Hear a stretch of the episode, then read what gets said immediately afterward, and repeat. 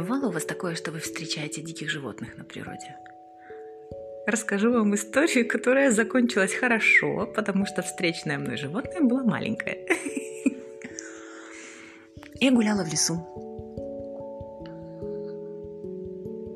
Наслаждалась, наблюдала, как каждый день становится больше зеленой листвы.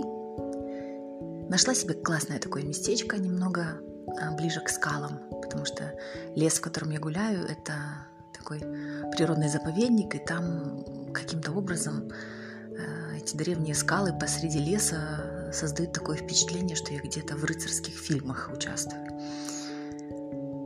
И, значит, сижу я на поваленном старом дереве, смотрю на природу и наслаждаюсь. И понимаю, что здесь я хочу просто поставить вот так вот стульчик, положить на колени записную книжку и жить, и писать, и создавать.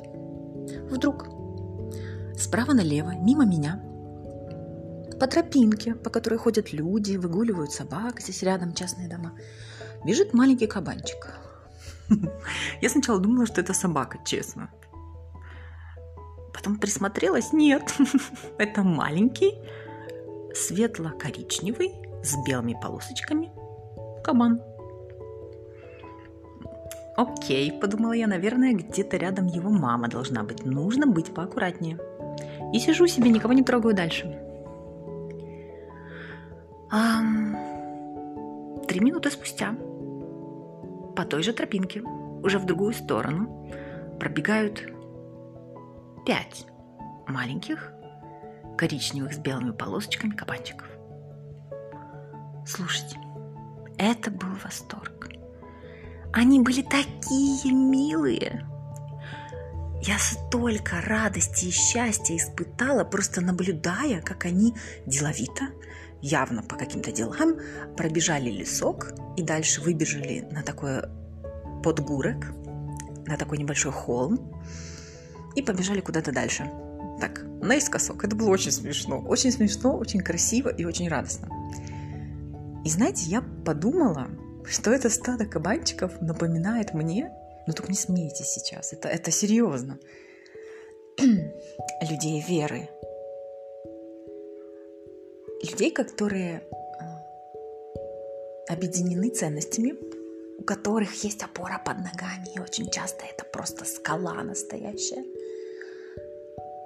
с которой можно чем-то поделиться – у которых есть дело, у которых есть вера, и они куда-то по делам бегут. Мне так захотелось тоже тык тык тык тык к ним как-то присоединиться. А еще с такими людьми, с людьми, у которых есть внутренний стержень, у которых есть опора, у которых есть ценности их объединяющие, а, с ними просто радостно быть. Правда ведь? Даже наблюдать их радостно.